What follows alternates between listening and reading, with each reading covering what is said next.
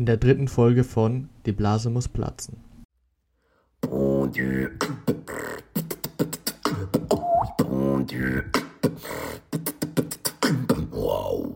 Das ist schon verrückt eigentlich. Das sind so kleine Luftschlösser, die aber gefüllt werden mit deiner Fantasie und ähm, dann irgendwann ist es auf einmal ein Produkt und du bist selber darüber überrascht, dass es dann auf einmal da ist. Habe ich jetzt die Nummer 106 und 107 als Auszubildende geblieben, sind davon fünf. Was für ein Instrument spielst du eigentlich selbst?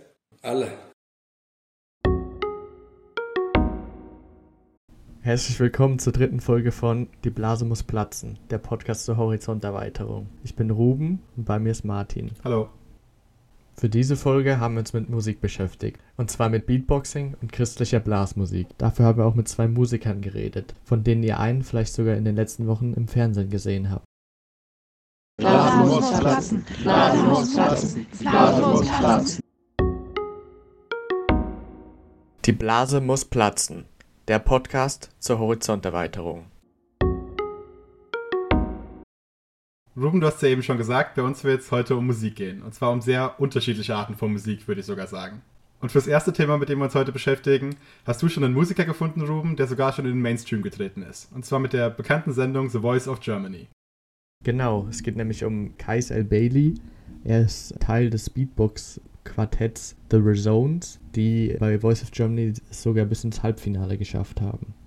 Wem Beatboxen noch kein genauer Begriff ist, das bedeutet im Grunde genommen rhythmische Klänge mit dem Mund, der Nase oder dem Rachen nachzustellen. Diese Klänge können dann einzeln oder in vielen Fällen auch als Teil eines Lieds fungieren. Bekannt geworden ist Beatboxing richtig in den 1980ern im US-amerikanischen Hip-Hop, wo es dann auch erstmals professioneller, organisierter und richtig zum Teil der Kultur wurde. Im Hip-Hop nennt man auch bis heute noch äh, die Beatboxer oder Beatboxerinnen Human Beatbox, weil sie quasi die Maschine, die im Hip-Hop benutzt wurde, um solche Beats, solche Rhythmen zu machen, diese Maschine wurde Beatbox genannt und der Beatboxer oder die Beatboxerin stellt es quasi nach, ersetzt diese Maschine und wird deswegen Human Beatbox genannt. Aber genug von mir, hier das Gespräch mit Kais. Hallo Kais, schön, dass du heute da bist. Hi Ruben, freut mich auf jeden Fall hier dabei zu sein. Die erste Frage wird dich wahrscheinlich nicht überraschen. Für euch ging es ja in den letzten Tagen und Wochen oder Monaten sogar wahrscheinlich ziemlich viel um The Voice of Germany und eure Auftritte da. Daher direkt die Frage, was ist denn so der Moment oder gibt es einen Moment, an den du dich noch besonders gerne erinnern wirst? Ja, es gibt einen Moment. Ähm, es war eigentlich sogar zwei, die ziemlich ähm, schön waren.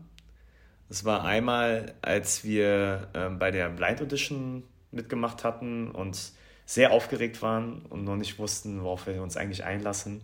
Und da hatten sich halt alle äh, von den Jury-Teilnehmern, also den Coaches so gesehen, haben sich halt äh, da umgedreht gehabt und das ziemlich schnell, nachdem wir, weiß ich nicht, 15, gefühlt waren es 10 Sekunden, ich weiß es nicht, auf der Bühne waren. Und das war für mich ein richtig schöner Moment, weil man dann gemerkt hat, also auch sowieso das Publikum, äh, also alle sind da total ausgerastet im Studio, das hat man im Fernsehen nicht so mitbekommen, wie man vieles im Fernsehen irgendwie nicht mitbekommt von, von Stimmungen. Ähm, ging einfach total ab und es hat total gut getan, weil ja Corona einfach wirklich vieles verändert hat ähm, ähm, im Musikerdasein. Und das war einfach wieder mal so ein Gefühl wie vor zwei Jahren. Und das zweite war zusammen mit dem Joe Mismo und mit dem Marco, mit dem wir zusammen die Battles bestritten hatten. Das ist ja dann in dem Format, tritt man auch nochmal gegen andere Leute an, ähm, um dann halt in die Sing-Offs zu kommen. Und das war auch eine sehr, sehr schöne Erfahrung, weil die Jungs einfach total locker und äh, wirklich sehr, sehr angenehm waren. Man konnte mit denen extrem rumblödeln und es hat einfach super Spaß gemacht. Und dann aber diese sehr gute Show abzuliefern, äh, mit so viel Spaß verbunden, die wir in den Proben hatten, das war für mich nochmal so ein Gefühl, wo ich dachte, ey, selbst hier, wenn jetzt die Reise vorbei gewesen wäre, wäre ich nicht enttäuscht gewesen. Hätte mich trotzdem total gefreut, weil es so viel Spaß gemacht hat. Ja, das glaube ich dir. Ich würde dann nochmal gern zum, zum Anfang deines Wegs, deiner Karriere quasi kommen. Ja, wie, wie bist du überhaupt zum Beatboxer geworden? Ich hatte ähm, anfangs, als ich wirklich äh, sehr klein war, um die fünf Jahre ungefähr, ähm, schon immer was mit Musik zu tun gehabt. Meine Mutter und mein Vater haben mich immer gefördert, also wie es viele wahrscheinlich da draußen kennen man wird irgendwie zum Sportunterricht geschickt, äh, man geht irgendwie schwimmen, die anderen sind halt reiten gegangen oder zum Judo oder was auch immer. Und das war bei mir immer kein Thema, das war immer echt ganz toll, ich durfte viele Sachen ausprobieren, aber Musik war immer so, war immer dabei, also ob das jetzt irgendwie Tanzen war oder halt irgendwie Singen. Und ähm, wie gesagt, durch die Förderung kam ich ziemlich schnell dann halt in Kontakt so mit, ähm, hier sieht man ja auch äh, Gitarre spielen oder ähm, auch Gesangsunterricht sogar als ziemlich kleiner Junge. Ich glaube, mit zehn habe ich angefangen, Gesangsunterricht zu nehmen oder so. War ziemlich früh. Und das war ganz cool. Aber äh, ich hatte immer noch nebenbei, ich hatte eine riesengroße ähm, Passion für so ähm, Geräusche machen beim Spielen. Und habe das immer so gemacht, aber damit natürlich keine Kultur verbunden. Und irgendwann habe ich dann bei Michael Jackson Album Dangerous war das, glaube ich, dann richtig mal realisiert, dass dieser Typ, den fand ich auch richtig toll, dass der, ähm, also musikalisch ist er immer noch für mich voll der King, ähm, dass er immer mit dem Mund so viel gemacht hat. Also dass er wirklich so ein solche Geschichten dann wieder im Hintergrund immer waren. Zum Beispiel, wenn man mal äh, darauf achtet, bei Remember the Time hört man auch richtig so eine kurze Phrase, wo irgendwie so und wie so mit der Stimme sowas zusammen macht. Und auf jeden Fall, da war mir das richtig bewusst, okay, der macht das auch noch unterschwellig unter die Beats. Und das kennt man auch zum Beispiel von äh, Timbaland, der macht auch viele Beatbox-Sachen sein. Das ist mir so aufgefallen, als ich dann so die Musik bewusster gehört habe und fand das mega cool. Dann habe ich das mal versucht nachzumachen und habe dann von meinem, ähm, mein Vater hat immer Videospiele äh, mit mir gezockt und da gab es immer früher so eine Bar, Sounds und da konnte man die äh, einzelnen Sounds immer abspielen. Also Geräusche sowie auch die Musikstücke. Und das habe ich dann immer gemacht in Kombination. Ich habe dann immer die Musikstücke abgespielt und dazu Beatbox gemacht, aber ohne zu wissen, dass es Beatbox ist. Einfach nur.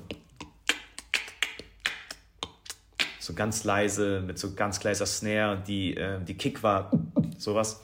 Ja, jetzt aber möchte ich nicht zu so sehr ins Detail gehen. Auf jeden Fall wichtig ist dabei, dass es dann einmal, äh, da gab es einen äh, Meilenstein äh, oder einen Moment für mich, war, es war so ein Schlüsselmoment, wo ich dann äh, kapiert habe, dass es Beatbox ist. Da kam nämlich jemand zu mir, der Ferhan, äh, liebste Grüße gehen raus, falls er das mal hören sollte. Und äh, der hatte zu mir gesagt, ey, das, was du da machst, das ist äh, Beatbox und das ist eine Kultur und das äh, machen Leute hier in Berlin. Ich nehme dich mal mit. Und er war halt schon irgendwie dabei. Und dann sind wir zusammen zum Tränenpalast in der Friedrichstraße. Für Berliner ist das auf jeden Fall ein Begriff. Und da gab es einen Auftritt von zehn ganz kleinen jungen Beatboxern gleichzeitig. Da gab es einen Typen, der hat das irgendwie so das Zepter in der Hand gehabt, hat die alle so ein bisschen angeleitet und die haben dann gleichzeitig Beatbox gemacht. Das musst du dir vorstellen, ich hatte noch nie vorher so richtig bewusst jemanden nur Beatbox machen hören und dann auf einmal war es, waren es so zehn von mir. Und das fand ich so faszinierend und dachte, ey Fern, ich muss da jetzt runter und will den sagen, dass ich dabei sein möchte. Und er, ja, komm mal mit. So, weil er war schon irgendwie manchmal bei diesen, ähm, bei diesen Sessions dabei, bei der Cypher so gesehen. ist ja alles noch sehr hip-hop, hip-hop, hip-hopig gewesen damals. Ja, und dann äh, habe ich die angesprochen und meinte sie, ja klar, komm rum, Köpenick. Wir sind in Köpenick, da kannst du jeden Mittwoch hinkommen. Ja, und es war für mich sehr weit, es war eine Stunde mindestens Hinfahrt aber ich dann trotzdem einfach auf mich genommen, weil ich das so faszinierend fand. Und dadurch bin ich dann eigentlich erst zum Beatboxen gekommen. Wir reden jetzt hier von so, einer, von so einem Alter von ungefähr 13.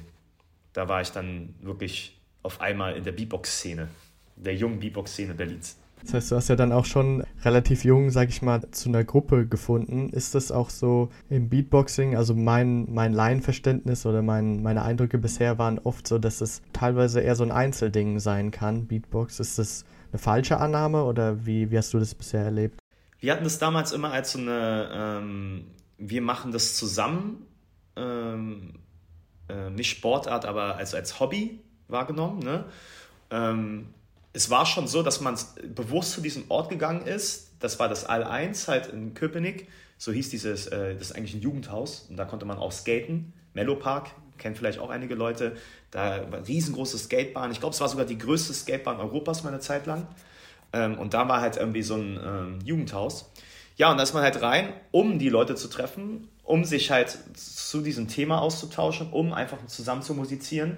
Das war weniger so ein Solo-Ding. Klar hat man Solo für sich äh, immer wieder Beatbox geübt und man kennt dieses Bild. Ich finde auch, äh, ich teile es total mit dir, äh, alleine im, im Kinderzimmer, ja, und äh, vielleicht sogar noch irgendwie Mikrofon mal zu Weihnachten bekommen, so ein billiges und dann irgendwie so am Üben. Ne? Und klar, das war es auch.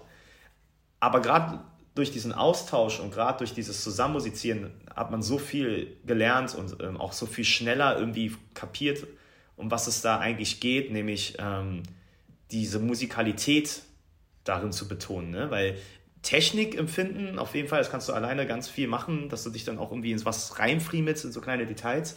Aber zu musizieren ist ja auch nochmal was anderes.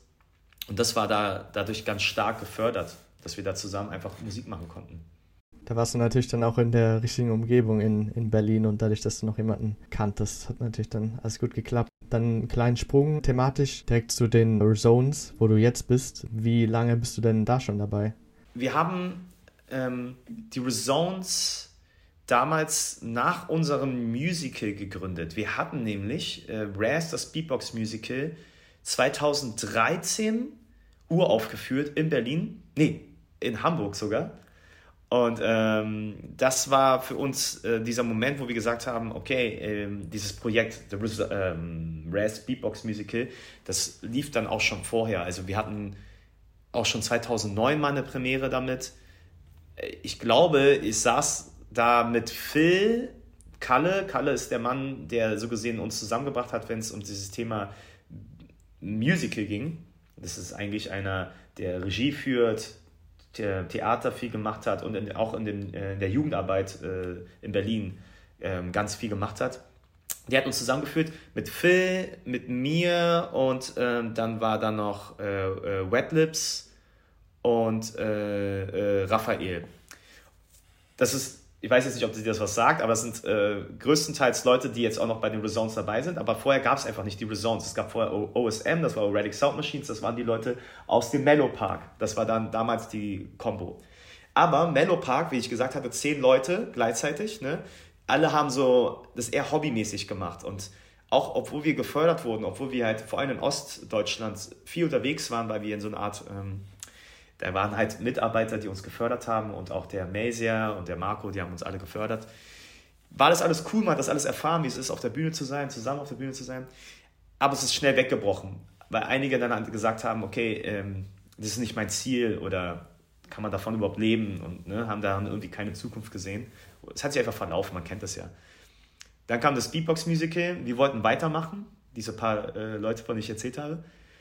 Dann gab es aber mal das Problem, dass eine Person, und das war immer der Partyboy im Musical, lustigerweise, stellvertretend, der war auch immer wirklich ein Partyboy. Und der ist dann irgendwann auch weggebrochen, weil es einfach zeitlich nicht mehr richtig mit ihm funktioniert hatte. Zwischenmächtig war alles cool, aber es hat einfach ne, organisatorisch nicht geklappt. Lange Rede, kurzer Sinn. Dann gab es viele Wechsel und dann irgendwann kam halt der Johannes, der auch bei den Resounds jetzt drin ist. Dann haben wir dieses Musical gemacht und am Ende des Musicals gibt es halt eine Rockband. Und diese Rockband hieß dann, weil das Musical Raz hieß, äh, äh, haben wir uns gedacht, okay, machen wir vielleicht die Resounds, ne? von den Ramones abgeleitet und so, fanden wir irgendwie voll cool. Und irgendwie haben wir das so krass gefeiert, dieses, dieses, dieses Banding, dass wir gesagt haben, ey, das, warum nennen wir uns nicht einfach The Resounds, wenn wir, vorher haben wir auch schon ein paar Gala-Gigs gehabt oder irgendwelche Gigs, wo wir so aufgetreten sind. Ich weiß gar nicht, unter welchen Namen wir damals aufgetreten sind, muss ich ganz ehrlich sagen. Die Leute vom Raz, also ich weiß es überhaupt nicht. Ähm, haben wir dann gesagt, hey, wir nennen uns die Sounds. Das ist geil. Ja, und dann ist es halt entstanden. Das heißt, also 2013 muss es ungefähr gewesen sein, dass wir wussten, wir würden, oder 2014, wir würden uns jetzt The Resounds nennen. Mhm. Und da haben wir dann losgelegt, losgelegt und gleichzeitig aber lief auch bei uns ein. Die anderen sind schon vorher abgesprungen, ne? Overlake Sound Machines, wie gesagt, oder der eine bei den Musical lief, lief noch was, nämlich Ausbildung, Studium, man kennt es ja. Wir waren da halt in Mitte 20 oder frühe 20 Und dann haben wir irgendwann gesagt, okay, äh, wir müssen das jetzt, das ist voll schwer, das ist voll anstrengend, das zusammenzubringen. So, und äh, ich habe dann immer schon parallel viel Sachen gemacht, äh, andere Jobs auch gehabt. Und irgendwann haben wir dann gesagt, okay, Leute, es lohnt sich hier, was wir machen. Das macht richtig Spaß. Man kann damit Geld verdienen. Ja? Mhm. Und wir haben Lust, halt noch mehr zu machen als nur Beatbox-Musik, sondern wir wollen halt das Musical-Ding auch weiter nach vorne bringen, neue Shows machen. Lasst uns das durchziehen. Und dann hieß es halt wirklich 2016, als ich dann mein äh, Studium auch fertig abgeschlossen hatte. Es war Ende 2016, also Anfang 2017. Mein Gott, die Zahlen alle. dann haben wir gesagt, okay, The Resounds, das ist das Ding, das wollen wir jetzt machen. Ich fand es auch interessant, dass du angesprochen hast, dass ihr quasi in der Musical eine Rockband wart, weil ihr jetzt auch bei The Voice mit äh, Heya einen eher, eher poppigen Song performt hat. Ist das auch so der, der Pop, so der Hauptbereich, in dem ihr euch bewegt oder seid ihr da unterschiedlich unterwegs? Ähm, wir sind, das ist glaube ich das, was uns ausmacht. Wir sind ziemlich abwechslungsreich. Das ist zumindest das, was wir oft hören, was uns halt irgendwie ähm, ausmacht. Auch in der Beatbox-Szene selbst, die gibt es ja auch. Ne? Das ist ja äh, mittlerweile auch nicht nur noch so eine eingeschworene Sache, sondern durch GBB, also Grand Beatbox Battle, Swiss Beatbox, war dir bestimmt beim äh, Recherchieren schon ein Begriff. Ähm, dadurch ist es ja schon sehr publik geworden. Und ähm, die Leute, die uns verfolgen oder die was von uns mitbekommen, äh, die sagen auch, also das macht halt einfach aus, ihr seid super geil äh, live, weil ihr halt einfach sehr viel unterschiedliche Sachen macht. So, und äh, genau, bei uns ist es halt irgendwie so, Pop könnte man schon sagen, es ist eine Mischung aus dem, was alle mit reingebracht haben. Ähm, wir sind alle vier sehr unterschiedlich. Der Musikgeschmack aber verbindet uns, wenn es um äh, den Hip-Hop geht, tatsächlich. Also der Hip-Hop ist so gesehen unser, unser Verbindungsfaden. Und dann gibt es aber halt immer diese Abweichungen vom Genre. Also ich zum Beispiel bin eher so der RB-Pop-Vertreter, äh, könnte man sagen, wenn man es jetzt ganz krass sagt. Ähm, und dann ist zum Beispiel ein Johannes eher so Indie, ja, oder äh, vielleicht könnte man sogar sagen, geht mehr in die elektronische Richtung. Oder Raphael ist auch so Klassik, Elektronik. Äh, Phil ist Hardcore-Hip-Hop. Ähm, also dann noch viel mehr Hip-Hop, als ich es jemals sein könnte. und äh, dadurch äh, entstehen halt natürlich dann so verschiedene Richtungen und dann muss man, darf man nicht vergessen, ja, darf man nicht vergessen, dass ja äh, Beatbox auch oft davon lebt, von diesem Cover-Ding. Ja, man covert etwas und die Leute erkennen es und finden es richtig geil, weil sie es halt erkennen. Und davon mal abgesehen, dass das immer noch sehr gut funktioniert, ist es ja auch eher so ein Prozess, den man durchmacht. Also wir sehen uns jetzt mittlerweile als richtige Band, dadurch, dass wir jetzt auch eigene Songs schreiben.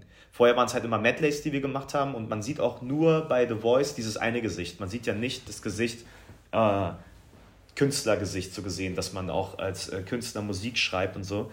Das konnten wir da leider nicht präsentieren. Also ja, Pop ist dabei, aber es ist eher Hip-Hop, würde ich sagen. Ihr seid ja auch bekannt dafür geworden, dass ihr für Kinder Musicals macht. Wie, wie würdest du denn sagen, müsst ihr oder müsst ihr überhaupt die Auftritte ändern für, sag ich mal, wenn sich das Publikum verändert? Also jetzt vom, vom Kindermusical zu The Voice of Germany, was waren da so die Veränderungen?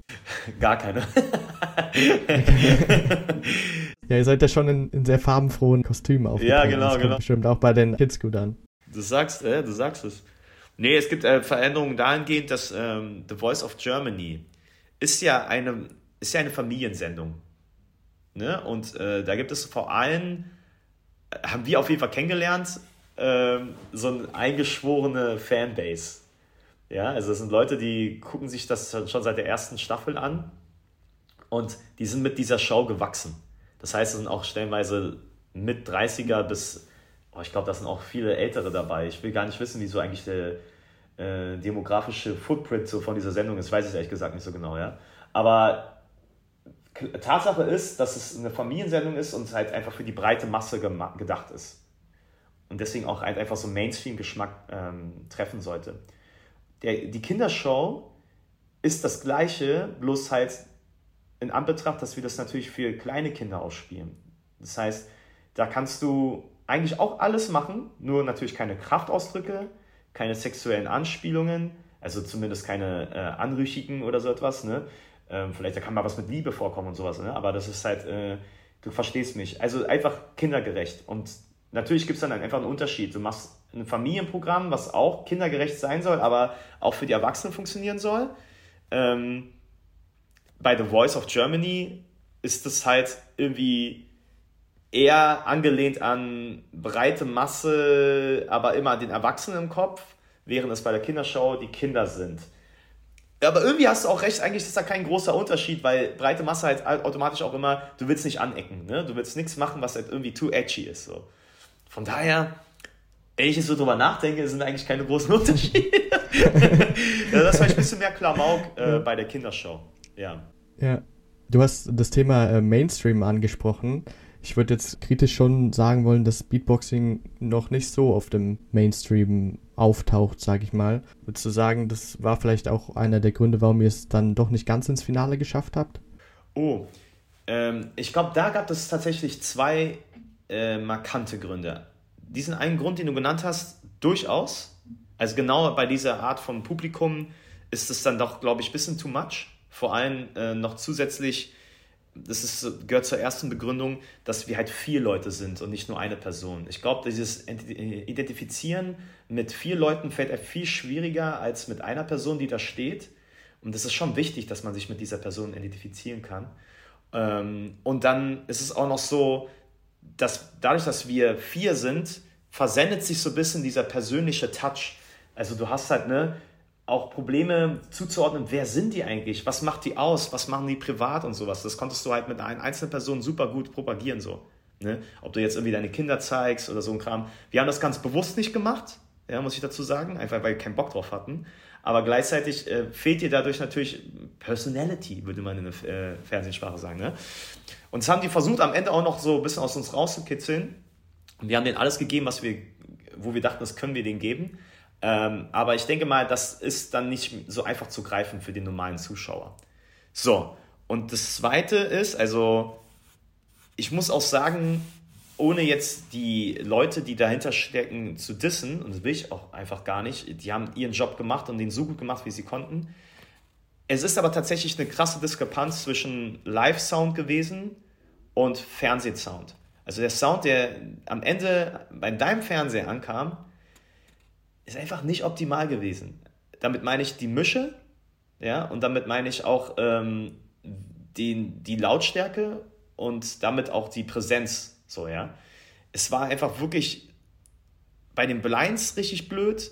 Und auch bei der allerletzten Show ist uns aufgefallen, dass der Mix zum Beispiel zwischen meiner Stimme und dem, was im Hintergrund war, überhaupt nicht optimal war. Und ähm, dadurch entsteht schon ein anderer Eindruck. Auch wenn du jemand bist, der sich nicht viel mit Musik auskennt, ähm, sagen wir, da sitzt jetzt einfach irgendjemand, der findet alles irgendwie lustig und alles bunt und alles irgendwie cool und der hört sich das an, aber der unterbewusst wird der checken, irgendwie hört sich das nicht so geil an. So, weißt du?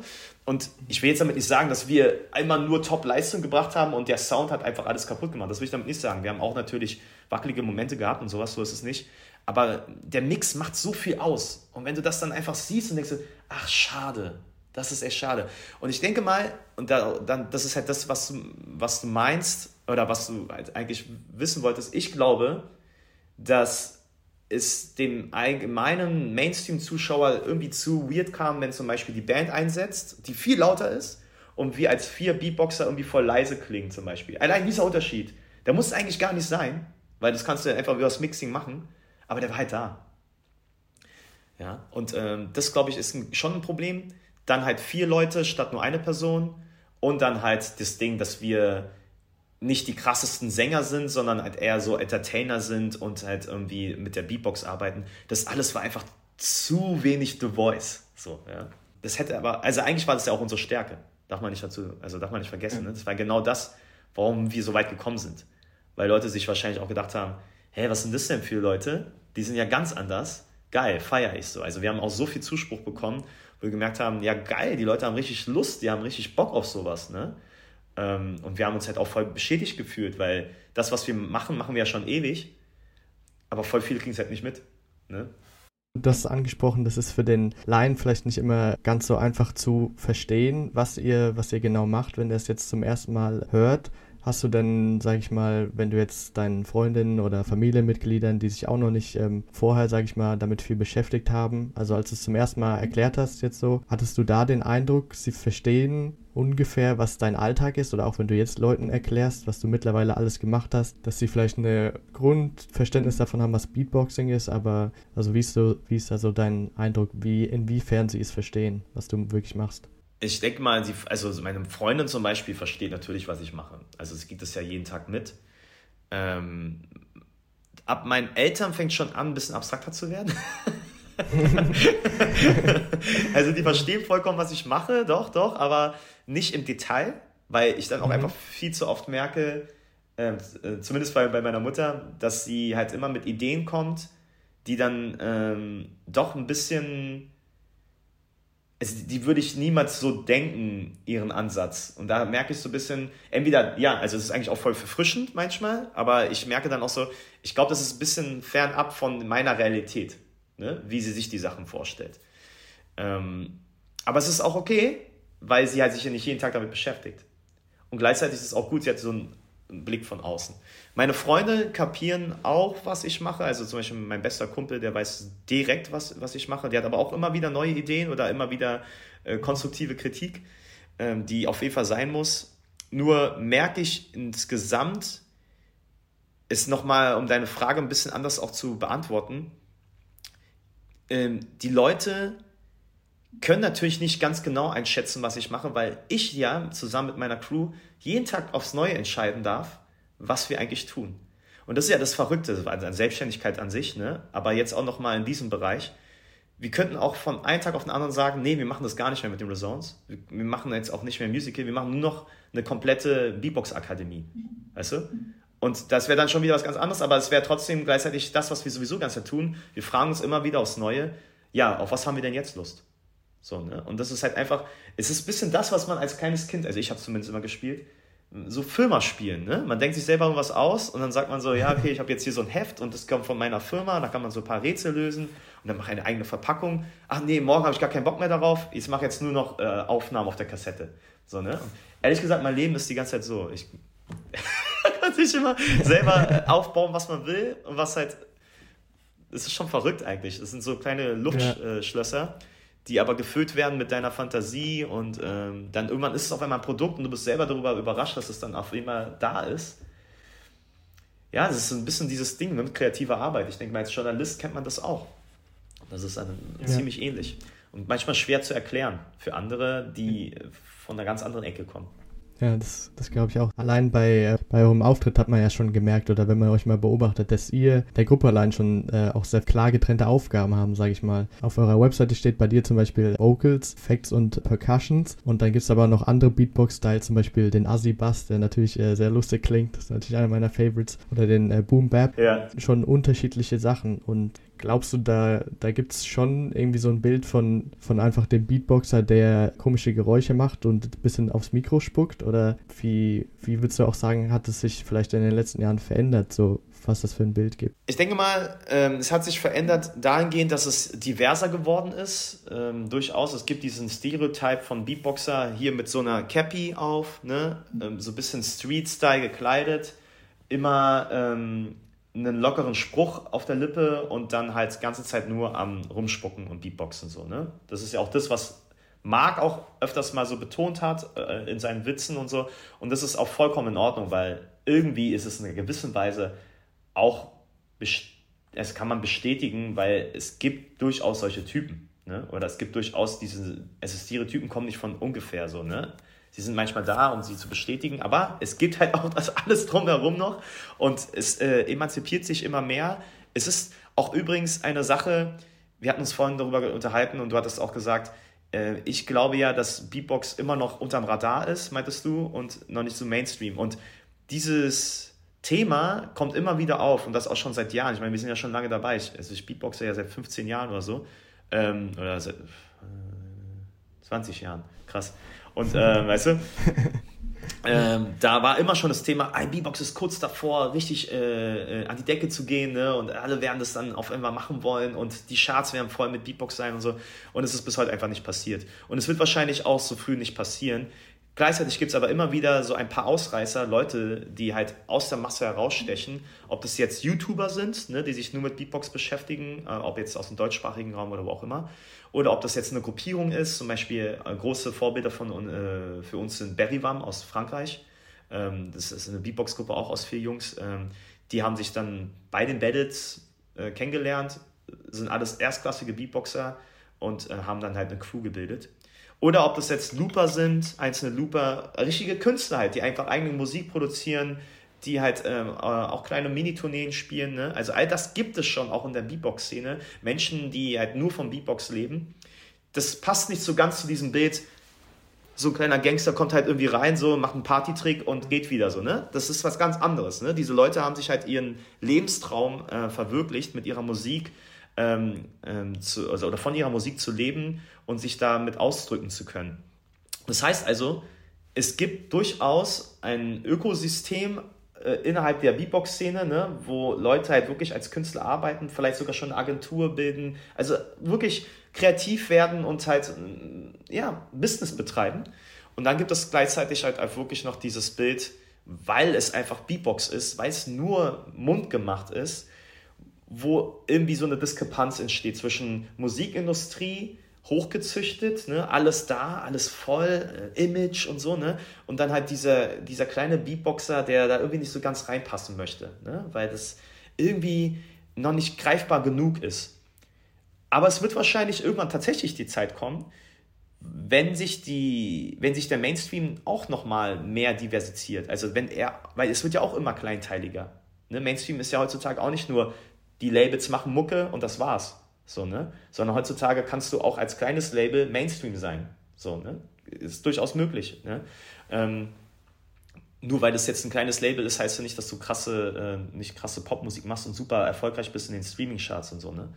Und ich denke mal, dass dazu kann das durchaus kommen und daran arbeiten wir persönlich ehrlich gesagt auch, ja, dass wir verstehen, was muss man, also es ist noch ein Prozess, was muss man tun, um gehört zu werden, vor allem auch von der Masse. Ich will jetzt nicht damit sagen, dass wir gleich automatisch ähm, jetzt Rolling Stones sein wollen oder irgendwie ein Ed Sheeran oder so etwas und nur Stadion füllen wollen mit der Musik, auch wenn das immer eine schöne, schöne Vorstellung ist. Es geht uns vielmehr darum, dass Leute, also viele Leute, Bock haben, Beatbox zu hören und auch nicht sagen so, ach, das ist ja nur Beatbox-Musik, ne? Sondern halt einfach wirklich Lust haben auf diese Art äh, von Kunst. Ähm, sehr cool. Du hast jetzt auch schon meine, meine letzte Frage beantwortet, was, was dein Ausblick auf die Zukunft des Beatbox ist. Damit wäre es das auch schon von mir. Dann vielen Dank, Kais. Hat mir sehr viel Spaß gemacht. Cool, dass du da warst. Ja, sehr, sehr gerne. Hat mir auch sehr viel Spaß gemacht.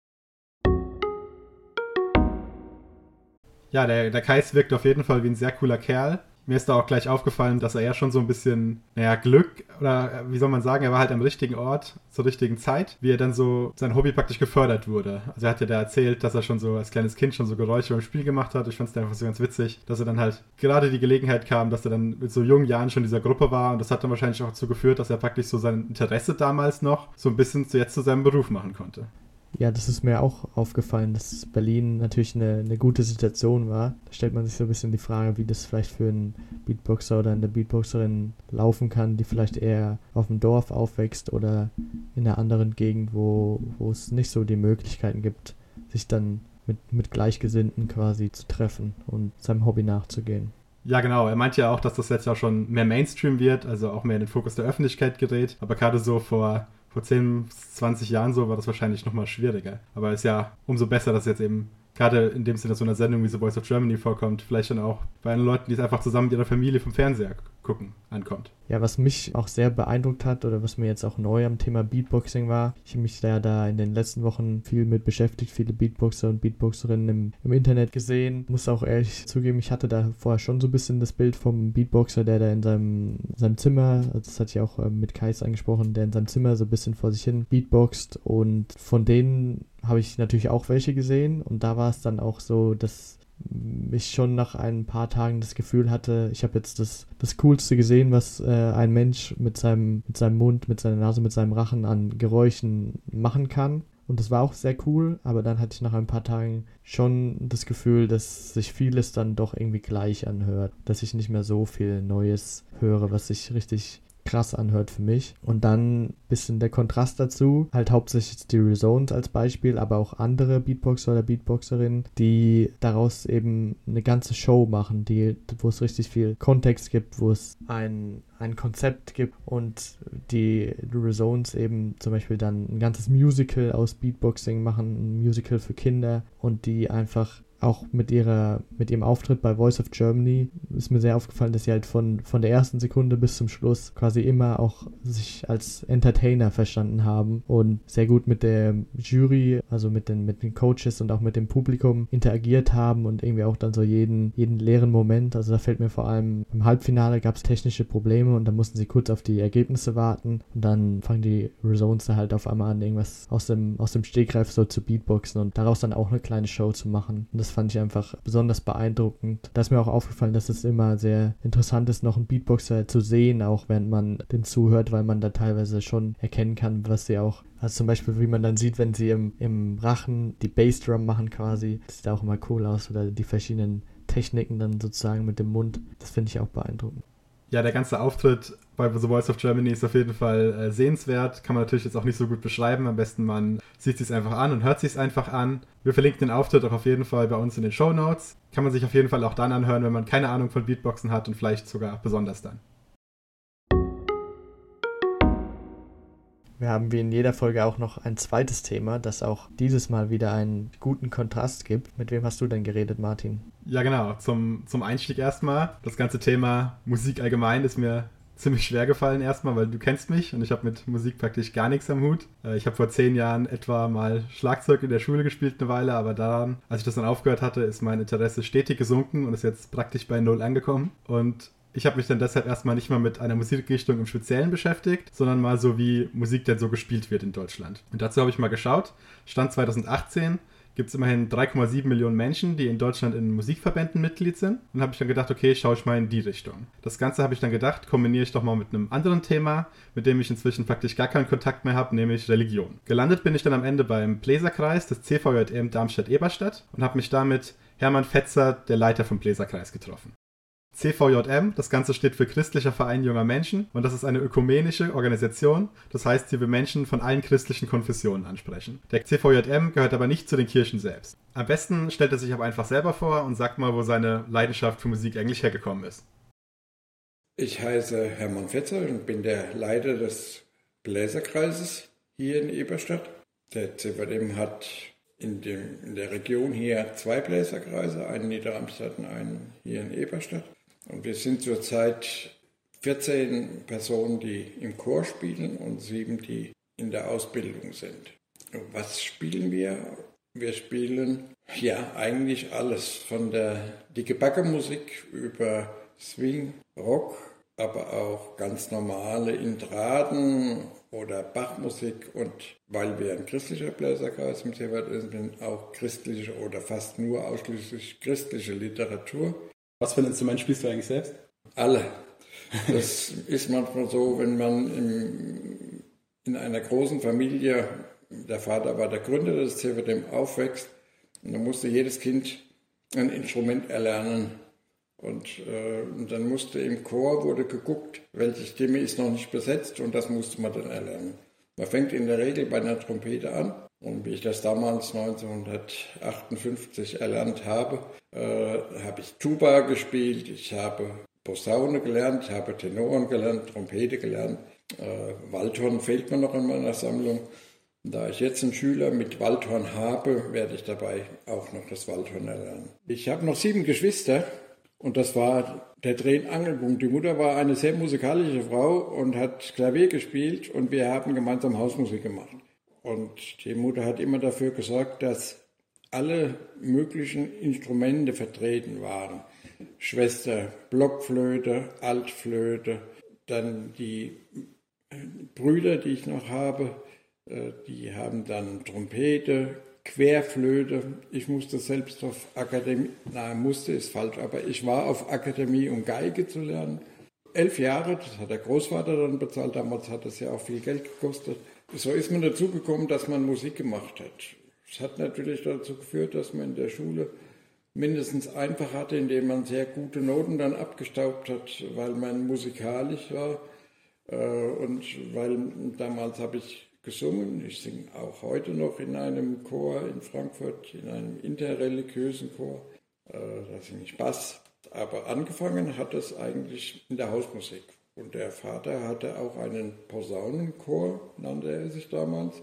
Äh, und dann haben viele Leute dann einfach dort gelernt. waren aber auch dann Cousins, die mitgespielt haben. Äh, und wenn man einmal ein Instrument angefangen hat zu blasen, dann hat man das verfeinert in der Technik, sodass die Leute uns auch gern gehört haben. Mit so vielen Geschwistern, die dann auch noch Musik spielen und die Mut Mutter ist auch sehr musikalisch und der Vater hat den ganzen Verein gegründet, da ist ja schon ziemlich naheliegend, dass man dann so in die Richtung geht. Gerade bei ihm ist mir jetzt aber auch noch aufgefallen, dass er halt unglaublich talentiert ist und auch halt sehr viel Arbeit da reinsteckt natürlich. Ich meine, ich habe immer so gedacht, ja, wie viele Musikinstrumente spielt man so? Vielleicht so eins, maximal zwei. Aber er kennt sich da ja einfach wahnsinnig gut aus. Mir ist auch aufgefallen, dass er immer, wenn ich mit ihm geredet habe, mir so dann so ein paar Sachen beibringen will, fast schon. Also wie man zum Beispiel, wie Blasinstrumente allgemein funktionieren und wie welche Musik besonders weihnachtlich klingt. Ich glaube, der hat auch so ein bisschen bemerkt, dass ich da halt absolut keinen Plan von habe. Ja, das, äh, das glaube ich auch, dass er das dir angemerkt hat. Was ich jetzt auch interessant fand, war direkt der Kontrast zum, zum Kais, wie er zur Musik gekommen ist und vor allem, was auch die Musik quasi für seinen Lebensweg bedeutet hat, weil für ihn war das, glaube ich, immer das Beatboxing immer bedeutet, dass er auch neue Menschen kennenlernt und dass es ihn quasi ein Stück weit auch in die, in die Welt hinausbringt und dass er dadurch viel von der Welt sieht. Und beim Hermann hat es ja eher zur Bedeutung gehabt, dass er dadurch immer so die, die Bindung zur, zur Familie aufrechterhalten hat und dadurch immer viel mit der Familie und seiner Heimat, dass er damit immer stark verbunden geblieben ist. Bei beiden merkt man aber zu gleichen Teilen einfach, wie, was für eine große Rolle die Musik in ihrem Leben spielt. Beim Hermann kommt jetzt auch noch dazu, dass er nicht nur den Bläserkreis leitet, sondern ist auch dafür zuständig, dass er praktisch äh, neue Mitglieder das Spielen beibringt. Und dazu habe ich ihn dann auch gefragt, wie das Ganze so abläuft. Also wenn jemand zum CVDM kommt und möchte ein Instrument erlernen, bekommt er vom CVDM ein Instrument zur Verfügung gestellt. Und die Ausbildung von mir ist kostenlos. Auszubildenden treffen sich mittwochs ab 15 Uhr jeweils eine halbe Stunde Einzelunterricht, bis sie so weit sind, dass sie gemeinsam musizieren können. Dann gibt es einen Jungbläserchor, so heißt es. Dann muss man erst lernen, so ein Instrument zu spielen. Dann lernen sie in einem Chor zu spielen. Bevor man in den großen Chor, der sich dienstags abends trifft, rein kann, muss man diese vier, fünf Jahre über sich ergehen lassen. Heißt aber nicht, dass wir in der Zwischenzeit in einzelnen Vorträgen in der Kirche diese Kids mitspielen lassen, einzelne Lieder oder nur einzelne Sätze. Das kommt schon vor. Aber es dauert seine Zeit, bis das erlernt ist. Und da hat man so seine Erfahrungen. Es gibt Kinder, die wollen das nur erlernen und möglichst schnell in den Chor kommen. Dann gibt es aber welche, ich mache es an einer, die nicht mehr hier ist, fest. Die kam hierher, wollte Waldhorn lernen. Und nachdem ich es ihr beigebracht hat, hat dann Papa nochmal gesagt, wir haben jetzt einen Platz frei in der Jugendakademie für Musik in Darmstadt. Äh, und sie hat inzwischen diesen Hessenpreis für Jugend musiziert gewonnen. Also sie hat ihre Anfänge hier gehabt, aber sie kommt nicht mehr hierher. Man hat das, wir sind im Grunde genommen ein Angebot wenn heute eine Familie mit Kindern an die Akademie geht, hat sie eine Wartezeit von zwei, drei Jahren. Und die Leute, die dort lehren, die kennt man logischerweise auch. Äh, und die sind mit dem, wie ist es den Kindern lehre, sehr einverstanden. Hast du da so einen Überblick, was so, wie, wie viele von denen, die du jetzt schon von klein auf ausbildest, machen dann weiter im CVM und wie viele gehen dann woanders hin? Vielleicht Wir eine private Band oder sowas. Wie, was passiert das den Leuten so? Ohne an meiner Qualität zweifeln zu wollen, habe ich jetzt die Nummer 106 und 107 als Auszubildende geblieben, sind davon fünf. Also das habe ich vorhin gesagt. Kinder, die das erlernen, die erlernen das und haben dann irgendwann einen Freund, eine Freundin. Sie verändern sich durch Studium oder Lehre und Arbeitsplatz. Die verliert man schnell. Äh, dadurch, dass Darmstadt eine Studierendenstadt ist, hat man auch manchmal das Glück, dass ein Student hierher kommt und bläst bei uns mit. 5 von 107 ist natürlich schon ein bisschen frustrierende Zahl, aber ich kann es natürlich auch aus Sicht der, des Kindes oder der, der Jugendlichen irgendwie nachvollziehen. Also wenn er sagt, 5, 6 Jahre, bis man erst in den Chor schafft, das ist natürlich für einen, gerade für einen Jugendlichen schon sehr lang, weil man weiß nicht, ob man die Schule wechselt, ob die Eltern noch umziehen, ob man nach einem Jahr überhaupt noch Lust hat auf das Instrument. Also da, wenn man in dieser Lebensphase ist, dann verändert sich einfach, glaube ich, sehr viel und dann dadurch entsteht es dann, glaube ich. Das war bei mir ja nicht unbedingt anders auch. Also irgendwann habe ich dann einfach keinen Bock mehr gehabt, da auch noch zu, zu spielen und auch ja zu üben. Das ist relativ viel Arbeit ja auch, sowas da wirklich besser zu werden dann. Ich habe da auch ein bisschen mit ihm nochmal drüber gesprochen, wie viel Arbeit es denn so ist für jemanden. Und er meinte so, ja, für Kinder ist es so zweimal eine halbe Stunde in der Woche, aber es wird dann natürlich, je besser man wird, desto besser man werden will und je älter man wird, natürlich auch mehr Arbeitsaufwand. Und dazu kommen dann noch Konzerte und Proben. Also ich kann mir schon vorstellen, dass es halt für jemand Heranwachsenden viel Zeitaufwand ist und dann halt natürlich viele auch einfach gehen. Aber das ist natürlich auch auch aus seiner Perspektive schade, weil er ja auch ein bisschen auch so an den Verein denken will. Denn was sie praktisch machen, ist natürlich erstmal ist natürlich sehr gut, dass die das erstmal gratis machen, sodass natürlich auch jeder, jeder kommen kann und der auch vielleicht Familien, die nicht so viel Geld haben und vor allen Dingen, dass sie noch ein Musikinstrument gestellt bekommen. Aber es ist natürlich auch schade, wenn das dann praktisch dem Verein nicht zugute kommt, sondern die dann Leute dann woanders hingehen oder einfach ganz aufhören mit Musik oder mit dem Instrument. Ja, ich glaube, das ist ja generell ein großes Thema in Vereinen, dass man irgendwie immer ein bisschen drauf vertrauen muss, dass jeder so seinen Teil dazu beiträgt, weil es eben nicht keine genaue Regelung gibt und alles irgendwie auf freiwilliger Basis funktioniert und dann bleibt, glaube ich, leider in der Realität oft die Arbeit an oder ein Großteil der Arbeit an einzelnen Personen hängen.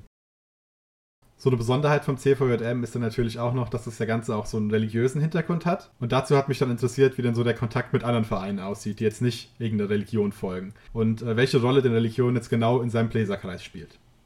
Also ich habe noch eine Mitarbeit, eine größere Mitarbeit in einem anderen Eberstädter Verein. Äh, das ist so, dass man dann Überschneidungen hat. Ähm, und wenn ich im ASB sage, dass ich heute Abend nicht kann, weil mein Bläserkreis ist, äh, christlicher Bläserkreis, das wissen die auch. Also man erntet da kein Gelächter, sondern mhm. es wird ernst genommen. Man hat selbstverständlich Kontakte zu anderen. Was in Eberstadt noch vielleicht wichtig ist, 54 Vereine sind in einer Interessengemeinschaft Eberstädter Vereine zusammengeschlossen. Dort gibt es auch Musiktreibende, Gesangvereine, Mandolinenorchester und wir. Und wenn dann ein Konzert gemacht wird, dann sind wir Bestandteil. Der Leiter des Mandolinenorchesters wohnt, oder der ehemalige Leiter, weil er jetzt in Rente gegangen ist, wohnt hier direkt im Nachbarhaus, äh, macht sein Fenster auf, um uns zu hören, wenn wir üben. Also man hat immer äh, Kontakte zueinander ist auch aufeinander angewiesen, damit man, wenn man ein Konzert macht, dann definitiv auch verschiedene Gruppen äh, animiert mitzumachen, weil damit der Zuhörerkreis größer wird. Würdest du denn sagen, dass der die ähm, religiöse Hintergrund des CVLM jetzt eher die Leute anzieht und sie dazu bringt, in den Bläserkreis zu kommen? Oder gibt es da auch viele, die dann sagen, nee, da will ich dann lieber doch nicht mitmachen, weil das was mit Religion zu tun hat? Also wir haben in jeder Übungsstunde des Bläserkreises eine Kurzandacht. Also Information über Gottes Wort findet auf jeden Fall statt. Das ist auch Inhalt. Wenn der Oberbürgermeister einen Brunnen eröffnet und bittet uns dort zu spielen, dann spielen wir auch, das ist aber mit Voraussetzung, auch ein christliches Lied, weil wir sind ein christlicher Bläserkreis. Also die Leute, die zu uns kommen, kann ich sicher sagen, kommen wegen der christlichen, wegen der christlichen Inhalt. Gerade so im Kontext von dem Konzept von unserem Podcast, finde ich es natürlich dann eine, eine, gute Sache, dass die Vereine eben so Kontakt miteinander haben und auch so stadtübergreifend praktisch, dass so ein Verein gibt, der sich da auch um sowas kümmert, dass die Mitglieder untereinander Kontakt haben, weil das natürlich immer auch immer gut, um so Bubbles aufzubrechen. Und gerade bei so einem äh, religiösen Verein hat es mich natürlich da auch interessiert, ob die vielleicht so ein bisschen eigenbrötlicher sind oder ob die auch bereit sind, mit anderen Leuten zu spielen, die dann eben komplett andere Musik machen. Er ist aber leider nicht ganz auf deine Frage eingegangen, inwiefern die Religion die Leute jetzt eher dazu bringt oder davon abhält, zum christlichen Bläserkreis zu kommen. Was man, denke ich, erstmal ohne Wertung auf jeden Fall festhalten kann, ist, dass es ja schon Leute ausschließt, aber für andere Leute natürlich dann, wie er gesagt hat, genau die Religion ein Grund ist, dahin zu kommen. Wobei ich dann natürlich auch sagen würde, der erste Grund ist natürlich immer die Musik zu spielen. Gerade mit dem Blick auf junge Menschen würde ich schon hinterfragen wollen, bei wie vielen da Religion noch ein Grund ist, zu so einem Verein, zu so einer Gruppe von Musikern dazu zu stoßen und wie viele damit einfach nicht mehr so viel anfangen können ich würde auch sagen, dass dieses ganze Thema Religion auch irgendwo so eine Hemmschwelle war. Ich habe sogar schon bei mir so ein bisschen gemerkt, dass es so eine Hemmschwelle war, sich mit dem Thema überhaupt zu beschäftigen erstmal, weil ich, wie gesagt, da praktisch immer weniger seit meiner Konfirmation mit zu tun habe. Und gerade bei jungen Menschen kann ich mir das dann eben auch problematisch vorstellen, dass die, wenn die dann die Wahl haben, ob die so einem Verein beitreten, der eben sehr auf Religiosität setzt oder eben einem ganz anderen Verein, der es eben nicht tut, also was sie dann wählen, kann ich mir gut vorstellen, dass es dann eben bei dem nicht religiösen Verein landet. Aber ich meine, gerade so, wenn es jetzt bei mir darum ging, sich das alles anzuschauen, sich darüber zu informieren und mit ihm darüber zu reden, ich meine, darum geht es ja auch, dass ich mich mit was informiere, mit dem ich praktisch nichts, überhaupt nichts zu tun habe. Und von dem, was ich jetzt gerade verglichen mit dem Thema, was wir beim letzten Mal hatten, mit dem Bernd Petri und Naturschutz, muss ich sagen, das ist schon mal eine höhere Hürde war als letztes Mal. Das war's von uns mit der dritten Folge von Die Blase muss platzen. Wenn ihr in der Zwischenzeit noch Informationen haben wollt und auf dem Stand bleiben wollt, folgt uns gerne auf Twitter unter dem Handle Blase Podcast. Tschüss. Ciao.